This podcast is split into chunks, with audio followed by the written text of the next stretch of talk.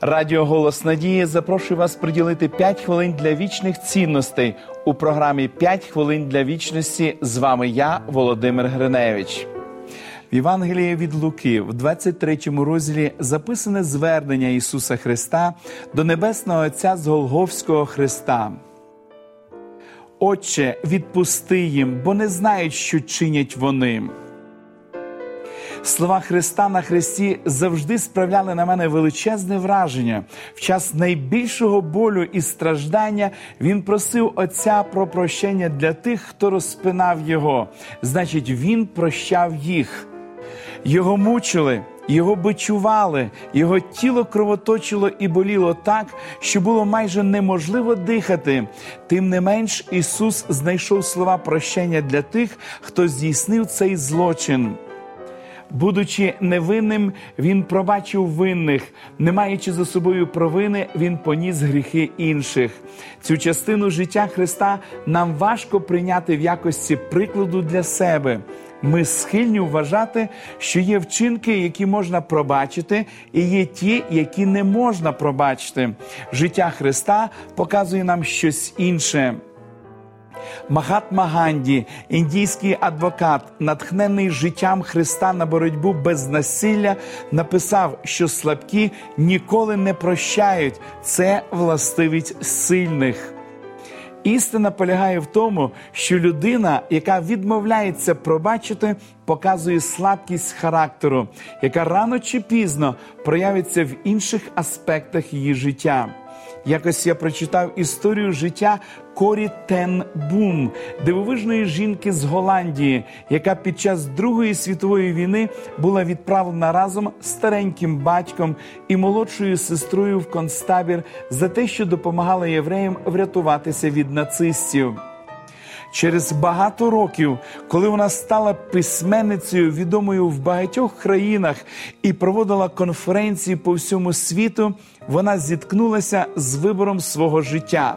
Зуміти зберегти послідовність між тим, чого вона навчала, і тим, чим жила.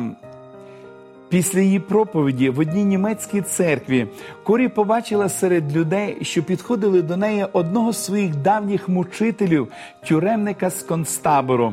Вона завагалася, не знаючи, як себе повести.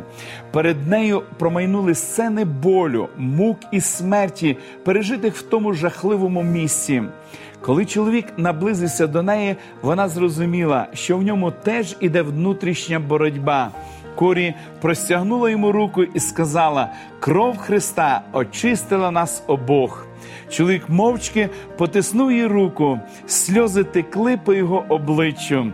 Згодом Корі сказала, що це був вирішальний момент у її християнському житті. Бог наділив нас здатністю пробачати, але ми не можемо скористатися цим чудесним даром, якщо не будемо готові віддати нашу волю Богові і дозволити Його любові текти через нас.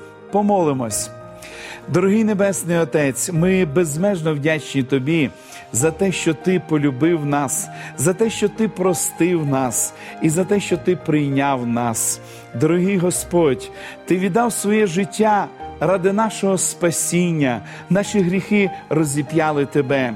Ти, Господи, простив своїх мучителів, Ти прощаєш сьогодні і нас. Допоможи нам цінувати Твоїм прощенням і жити, Господи, відповідно до Твоєї святої волі. Молимось в ім'я Ісуса Христа. Амінь. Нехай Бог зробить вас здатними прощати навіть те, що здається непрощеним. Довіртесь Йому, і Він допоможе вам виконати те, що для вас не підвладне. Заочна біблійна школа пропонує вашій увазі цікаві уроки «Дивовижні факти». Ви можете отримати їх, зателефонувавши нам за номером телефону 0800 30 20 20 або написавши на електронну адресу bible@hope.ua. Нехай благословить вас Бог. До побачення!